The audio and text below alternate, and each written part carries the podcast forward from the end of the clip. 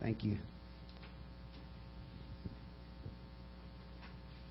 When Brother Dwayne approached me uh, probably a month or maybe long, six weeks ago, something like that, and asked me uh, if I would give my testimony on Baptist Men's Day, at the, uh, I heard at Baptist Men's Day breakfast, so I was prepared to give, um, you know, my testimony to probably 35 to 50, maybe 75 men and only men. So uh, I, I was, uh, I, my first reaction was what everyone says is, "Let me think about it." And if you know Brother Dwayne very well, you, that means, "Oh, he's going to do it." So, uh, so he called me. Uh, I don't know, it may have been two or three months ago, and then like a month ago, he said, "Hey, don't forget we've got a date, uh, the 27th." And I'm like, "What's that date?" And he said, "Well, it's Baptist, you know, Men's Day. You're going to give your testimony." I'm like, "Oh, okay." so I, you know, I had, prayed about it and decided that I was uh, was going to do that. Um, then last week I got home. My wife said, "Your name's in the bulletin about your testimony," and I read that. And as I read it, it, it everything seemed okay up until the point that it said we're going to be doing it during morning worship. So that was another shocker. And uh, you know, originally it was five to ten minutes and if anybody knows me, I can't tell a story in five minutes. It's impossible for me to do. I have to get into great detail and, and carry on. So, um, but but uh, you know the the long and short of it is is you know my story is not that much different um, than anyone else's, uh, with the exception of um, you know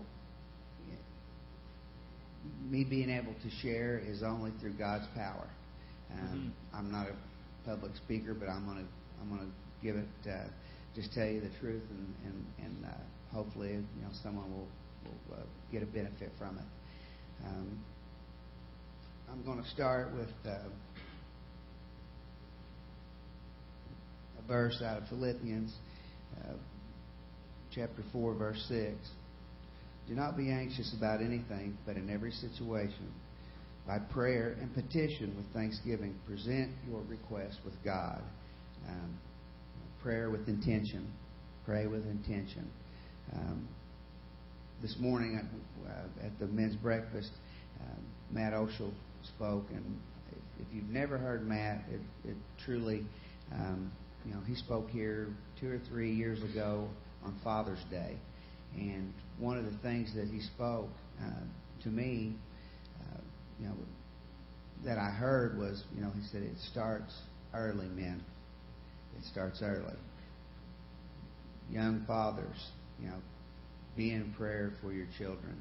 Let them see and hear you read that Bible. Get it built into them early on in life. And, you know, that's not to say that you're not going to stray and veer away God's path. You know, and Matt this morning uh, shared, uh, you know, that we all inherited sin, you know, from Adam. So now I know where I got it from, I guess. um, I'm going to my note cards now. It's a condensed version here. Uh, one of the things um, that uh, a member of AA learns, and, and a member uh, that has had an addiction of any type, uh, the serenity prayer. Um, God grant me the serenity to accept the things I cannot change, the courage to change the things that I can, and the wisdom to know the difference. And that's what, you know, if you've ever been to an AA meeting or an NA meeting or any type of uh, meeting of that sort, uh, that's the that's the verse that they call out loud. You know, believe in higher power. Um, you know, for me, there's only one higher power. It's my Lord and Savior, Jesus Christ. But without Him, I would have nothing. Um, you know, the second part of that serenity prayer is living one day at a time, enjoying one moment at a time, accepting hardships and the pathway to peace. Um, you know, taking as He did the sinful world as it is, not as I would have it trusting that He will make all things right if I surrender to His will, that I may be reasonable reasonably happy in this life and supremely happy with Him forever in the next life. Um,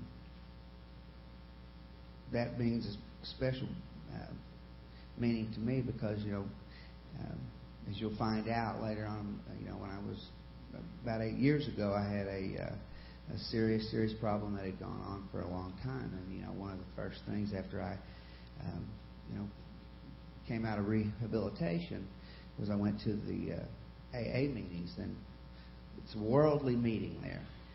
It's, you know, it's not like anything if, if you've never been to one. Um, you know, I wasn't comfortable in that room, not because I was not. I am an alcoholic, recovering alcoholic. It wasn't because of that. It was because this higher power thing. To me, I didn't understand how everyone else in that room would have their higher power could be whatever. And believe me, I've heard several different higher powers. And you know, you know that first meeting, you know, I went in that room and you know I said, you know, for me, for me, the only higher power that I know is, is Jesus Christ. And you know, after the meeting, I had several people come over and you know, kind of give me some affirmation. You know that you know this is, um, you know, it's it's well spoken. You know, and that's that's what we're supposed to be. That's what Christians are supposed to do. Amen. Share the word of God. Amen. Um, so bear with me as I uh, present to you my testimony. Um, like like uh, Matt said today in Ephesians, we are all children of wrath. So we've inherited sin um, know, from Adam. Um, my first recollection of you know being in church or going to church, some of my fondest memories are uh, you know when I was very young, uh, going to church. I remember getting dressed up for Easter, going to my grandmother's afterwards, going to the farm, taking pictures. Um, and you know we were in church. My, uh, my for those of you who don't know, I'm, my name's Michael Maynard, and I've lived in Harrisburg my entire life. Uh, my mom and dad are Terry and Linda Maynard, um, and you know they had me at church uh, every Sunday. Um, you know, probably from as long as I can remember. Um, so I was raised, you know, in Vacation Bible School. I was raised. Um, I went to McKinley Church uh, for years and years. Um, and I, what I really recall, you know, I remember going to church. I remember going, you know, Bible verses, and I remember all that. Um, but it, in junior high, we had a youth rally uh, at, at McKinley, and there was an older group of youth. I'm, I'm, I'm guessing their ages, uh, probably 17 to 21, 22, and we were having a revival, and they came and you know they led some of the worship services, and they stayed at our at my parents' home, and uh, you know, I went out there and, and I was in uh, sixth grade, and I went out there and I listened to those. Uh, they they allowed me to sit out there and listen to everything, and I heard, um, you know, them gather around and, and pray. I heard them, um, you know, singing songs, and I, that whole week they stayed with us. Every night I went out there and I was listening to their stories, and every night one of those, um, you know, young adults were giving a testimony, and I I guess it because I related to that age group, and I, you know, uh, you know, they were a little older than me, but I sat there and listened to those those stories, and you know, I didn't realize at the time, but I could not get everything I was listening was just it was absorbing through me, and and I know now I was under conviction, um, and you know, some of the some of the stories that they told that night, um, you know, was about creation. You know, how could anything but God create this world that we live in?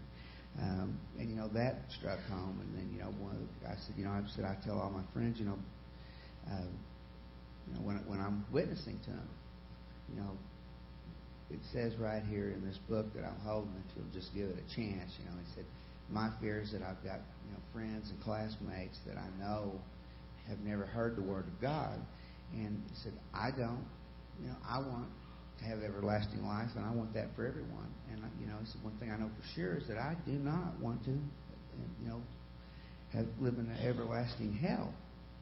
And you know that definitely registered. So I'm sitting there, and that that night, I you know, I I bet I didn't sleep a wink that night. Next morning, I remember getting up, and, and, and the first thing I did was I, I got down on one knee and I asked the Lord, I said, Lord, would you please uh, forgive me of my sins? And, uh, you know, I, that's the day that I let Jesus in my heart. Now, that was in the sixth grade. It was about a year, uh, a year afterwards that I made that, you know, profession of faith and, and uh, was baptized. Um, you know, I remember uh, lots of things from McKinley. I remember T.A. Sullivan was always in the back row where all the youth at McKinley, you know, kind of hung out, and uh, um, you know, lots of great memories uh, in that time. But, but uh, somehow between that seventh, eighth grade year, um, I, I got lost. I got off path. Um, you know, I, I made a lot of bad choices. Uh, I made bad choices of friends. Um, I didn't stay active in church. I got away from it. And, uh, you know, I tell everyone it's just like any habit, if good or bad, if you get away from it for a long time, it's real easy to, once you stop doing something and get out of that habit of going, it's real easy to, you know, for that to just continue. Um, and I, you know, I, I got out, got into high school, continued with bad choices, got with some, uh, some of the wrong crowd, not not bad people, just bad choices. Um, you know, uh, my wife Lucy, my high school sweetheart, um, she always was the type that felt like you know she knew I was making bad choices, but she saw that that through all the bad choices I was making, she felt that my heart was good, um, and you know she trusted in me um, and stuck with me through you know. Uh, loved me when I was unlovable through a lot, a lot of times. Um, you know, and, and I know she was in constant prayer for me. I know that now, and, and I knew it then. Um, but we were married, um, and in 1985, uh, you know, we were blessed with my daughter Callie Dawn. Um, 1985, uh, I'm a young, 21 year old person, and you know, I've determined then after graduating. Uh, and going to work that you know some of these friends were going to have to change. Uh, you know, and I started back faithfully going to church. Uh, you know, taking my daughter to church, but just taking them to church.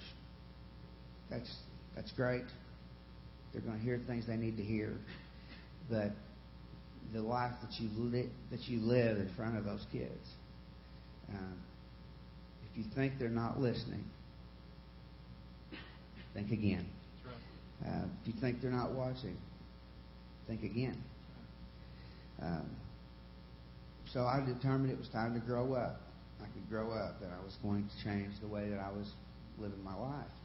Um, I gave up on some of the friends. I gave up on most of the bad habits, except for the alcohol. And alcohol had a grip on me from the first time I took a drink.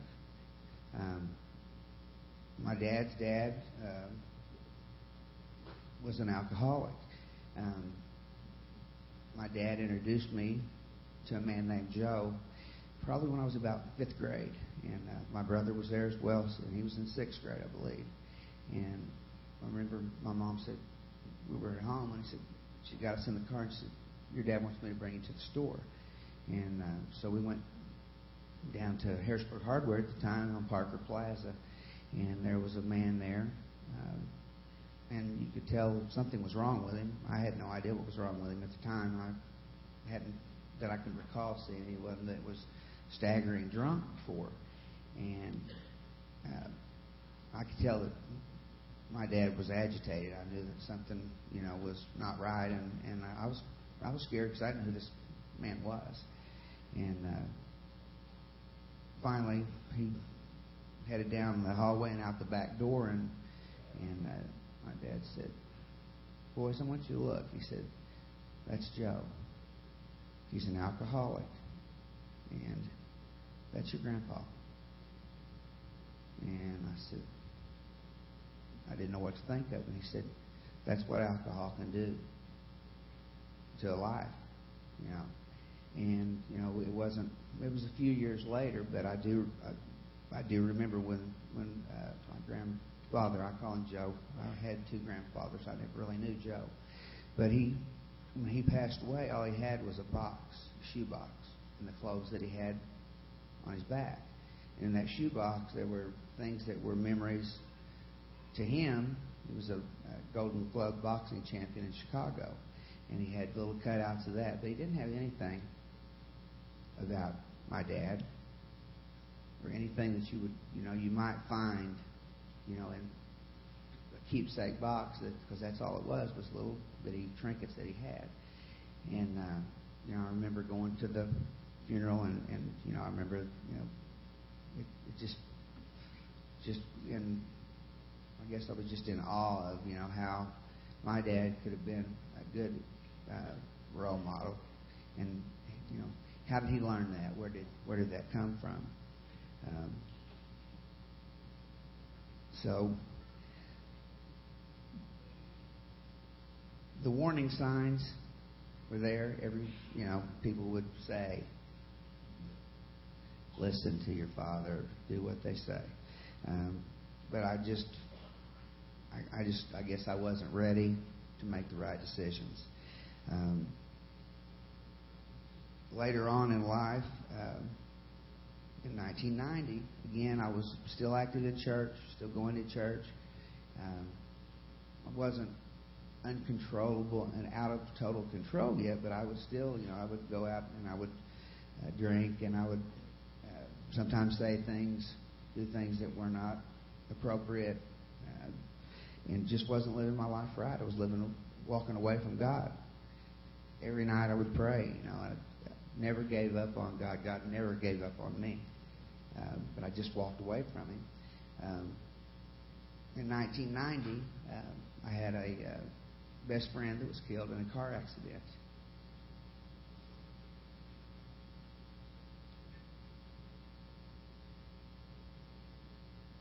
And it was a very rough time. And it was rough for me, it was rough for my uh, children and wife. Uh, and I slipped into a very, very deep depression. Um, I was lost. The whole time, my family was praying for me. They loved me no matter what, just like my Jesus does. Um,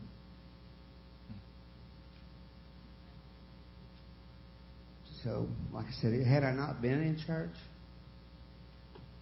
even though I was not living the right life, had I not been in church, I don't know that I would have survived it. I really don't know that I would have. Um,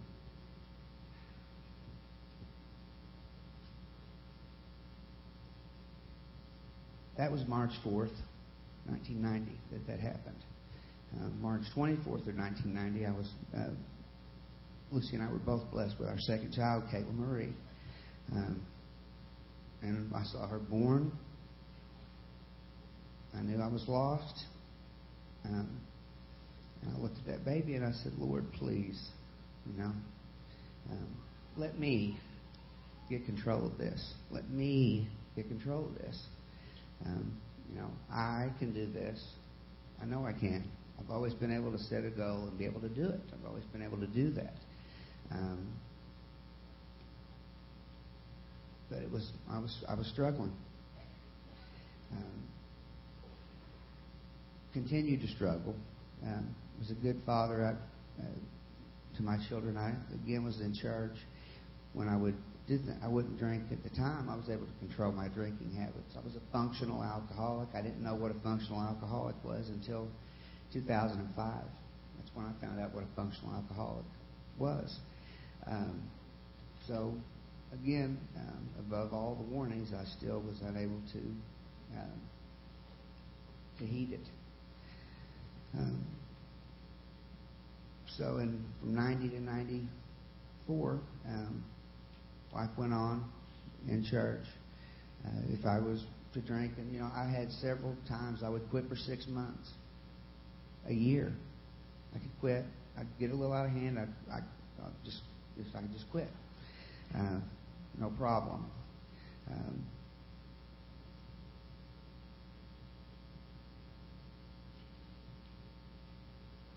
in 1994, um, my wife and I were having some problems. Uh, of course, at the time, I'm. It's all her. Uh, it's not me. Uh, you know, it's. I just can't. I'm. I'm just tired of all the arguing, bickering, not being able to see that it, the problem was me. The problem was alcohol. The problem was I was away from the Lord. Um,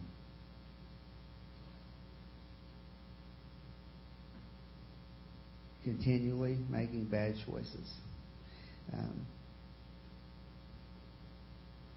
in 1994, um, about, after about a four month separation, God brought us back together. Um, my wife believed in me, and she was willing to fight for me. And because of her faith, she was able to uh, to to see my imperfections as as, as just that. Um,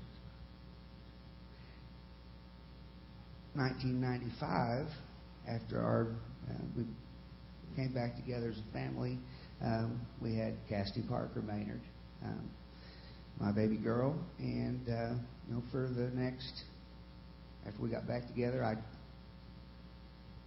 quit drinking for about two years. Absolute abstinence. Um, everything was good. Life was good. Um, and then at a campsite, we got called out to go, and we went. And I again fell after you know you, when you, you know some people and alcohol can work. Some people can have a casual drink. Alcoholics don't know what that is. Um, I went to uh, a place where there was alcohol involved, and I had several people ask, you know, here, why don't you just have a drink, have a drink? I said no three or four times, and finally I said, okay. Uh, I drank a beer. I drank a second beer. And after two years and three months, um, my wife saw that I was drinking the beer, and she came home and said, "We better go." I know what that meant. And so that night, uh, I made an excuse to go when I got home, and I went out and bought me a bottle. And uh, from 1996 until 2005, I drank every day, nonstop. I would, you know, not get belligerently drunk, but I, it was I would hide it. I would have to have it. I was convinced that I, every night I would go to bed, I would look at myself I'm like, I hated myself. You know, I could see that my family was catching on. They knew that I was drinking. They knew that I was losing touch. Um, and, you know, I would just look at myself and, you know, tomorrow you are not going to drink. Tomorrow you're not going to drink. Um, I just uh, didn't have control.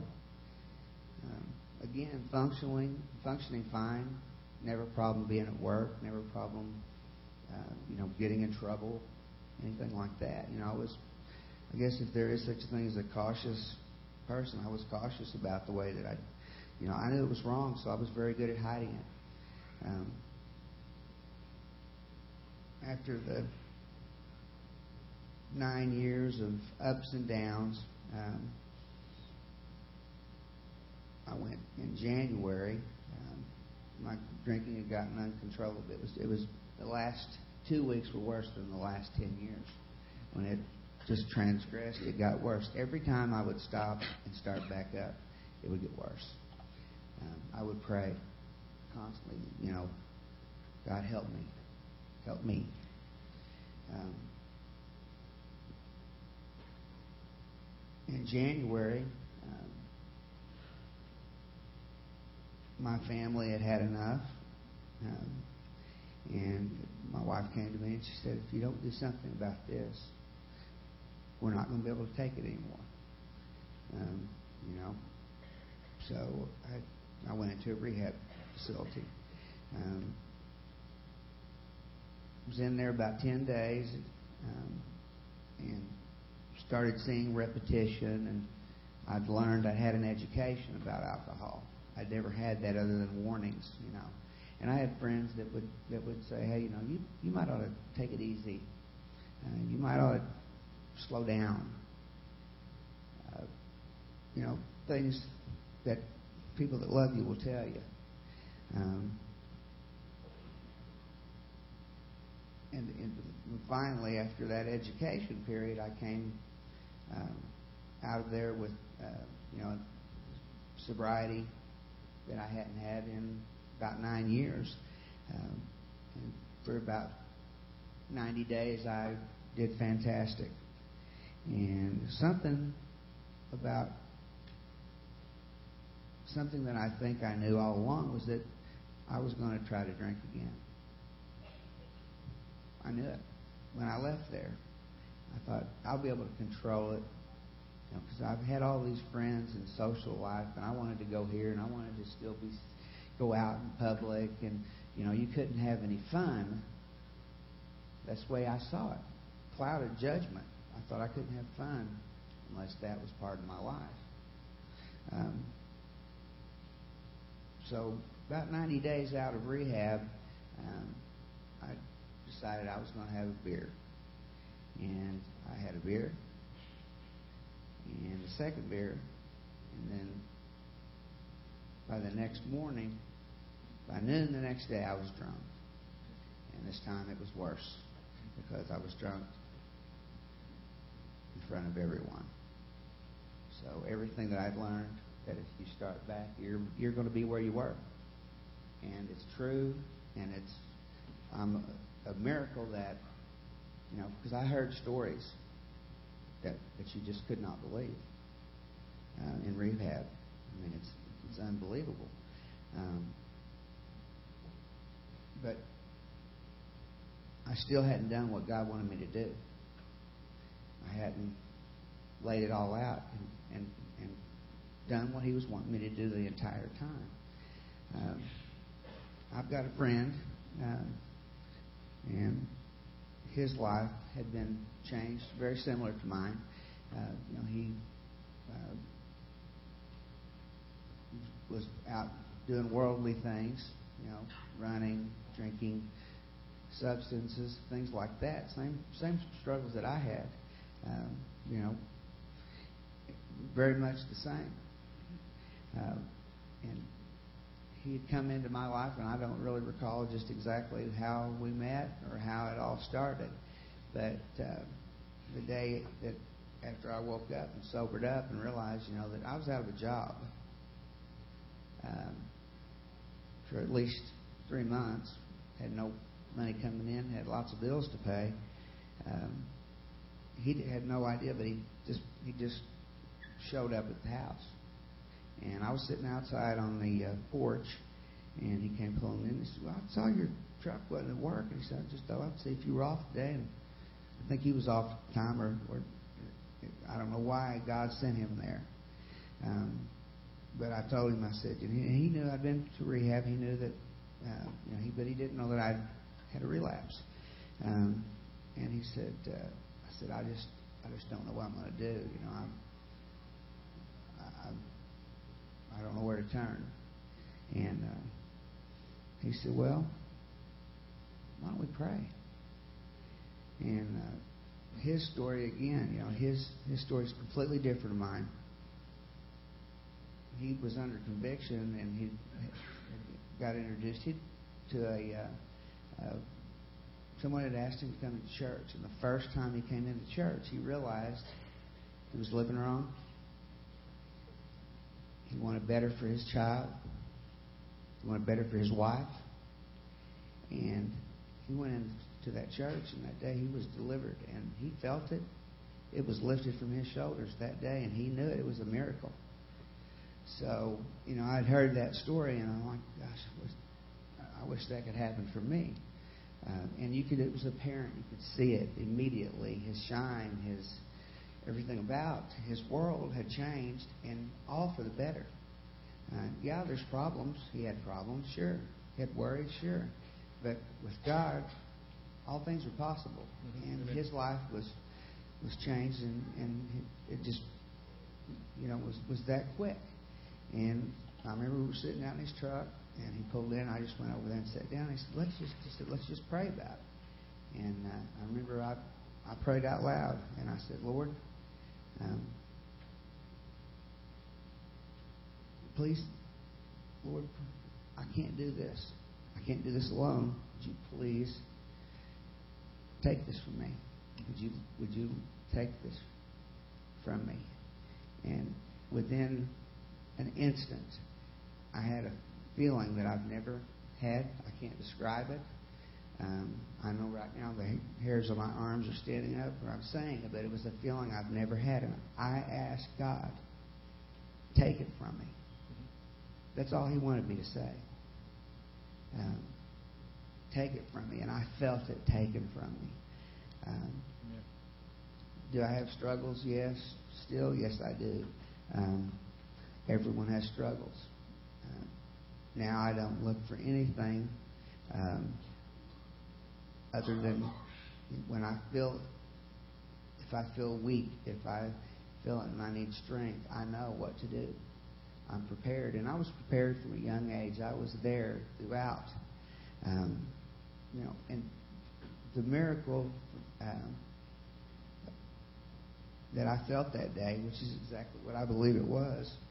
Um, and you know what God has done for me since that time, what He's done for me my entire life is He's molded me to, possibly, and, again, um, you know, with um, with my addiction, I feel like a lot of times God puts people in my path.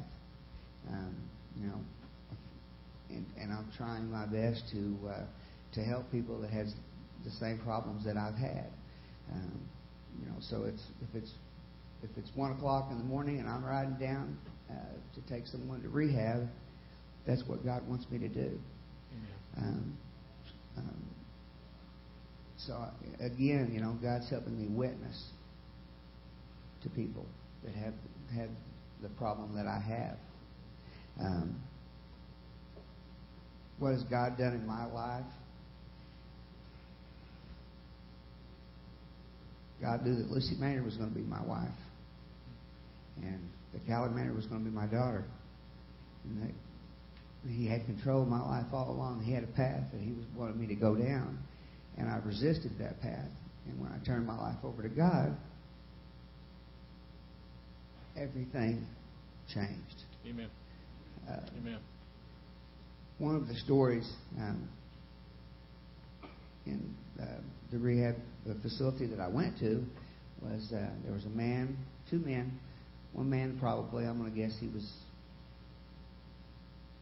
mid 50s and uh, maybe lower 50s, and another man was probably about 35, and he's telling a story. Um, um, one guy introduces him said so and so he's been sober for 16 years, I believe, at the time, and he said um, he goes up and he said, you know, my wife, I came home from work, my wife was gone, everything was gone. Now this guy's been sober for 16 years, um, and the first night that his wife left, he just decided, you know, he was getting in his truck and he was determined he was going to go have a drink. Uh, he doesn't know why he did it. He just knows that he did. Um, the next thing he remembers, he w- wakes up in a hospital, and uh, there's people moving around, and there's a couple he doesn't know that are praying at the end of his bed. So, um, you know, when he wakes up, he finds out that what has happened is that he had gone to the bar, left the bar drunk, had, has a head-on collision, and kills a young man, 17 years old, that's getting ready to go to, uh, I think, University of California with a full scholarship in tennis. And this was around the Nashville area. Um, he crossed the median, hit the car head on, killed the young man uh, instantly. Um, that was his first time he had drank since. When it came time to go to court, the parents of the young man that were killed are there before the judge asking the judge for leniency. Um, and that night, the man that introduced the 50 some odd year old man that introduced him that night that the guest speaker told his story, that was the dad of the boy. And they had forgiven him uh, instantly because of their relationship with their Lord and Savior, Jesus Christ. Amen. And the stories like that, there's so many of them. Um, but, you know, if they can forgive someone for that, that tells you how, how well grounded they are in their faith. Um, I learned a lot. I, I learned a lot in there. All walks of life that, you know, um, it affects everyone. Um, again, you know, living by example, um, rising up, uh, learning how to be, become the man that God wants you to be. Um, this uh, verse, Philippians 4 6, don't be anxious about anything, but in every situation, by prayer and petition, with thanksgiving, present your request to God. Don't think you can do it. I thought I could do it until I prayed, Lord, take this from me. Mhm. You ask and you will receive. Amen. Amen. Um,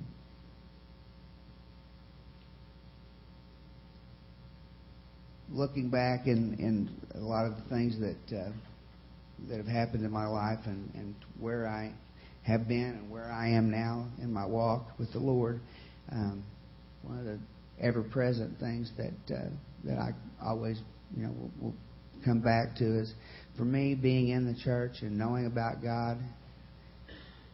What if I never learned about God? If I didn't know what I had learned, the, you know, the bare bones facts, the basics. Without without the, without that, you know, what do you have? Where do they turn? And and I see that, and I think statistically that's why people that are in church and people that go to Christian rehabilitation centers, which I did not. I had a chapel, I had a preacher, I had that I've searched out, but it wasn't, you know, a Christian base. But Christian based facilities, treatment centers, that have a, I believe it's a 70% greater likelihood that you'll recover if you attend one of those Amen. because God's in it. Amen. That's why. Um, again, I just I, I, I really thank this church for welcoming me when I came to this church. Um, I was welcomed with open arms. Um, I needed a change just because everything else in my life needed to change, and, and I came here right after I get, um, was out of re- rehab. Um, and you know, this church has accepted me, and, and I I thank everyone here for just letting me speak and, and giving me uh, uh, an opportunity to to, uh, to show what God's done in my life. Um, again, it, about four years ago, um, I was getting not weak, but I was going through some struggles. I wasn't thinking about alcohol or thinking about reaching for alcohol, but I just had, I felt like I, there was something in my life that wasn't there that I was missing, and you know, maybe not under the greatest circumstance, but you know, the Lord delivered me a grandson, hmm. and that is exactly, He knew what I needed, and that's exactly what He did for me. So without uh, without the Lord and the Lord's love, you have nothing. Thank you. Amen.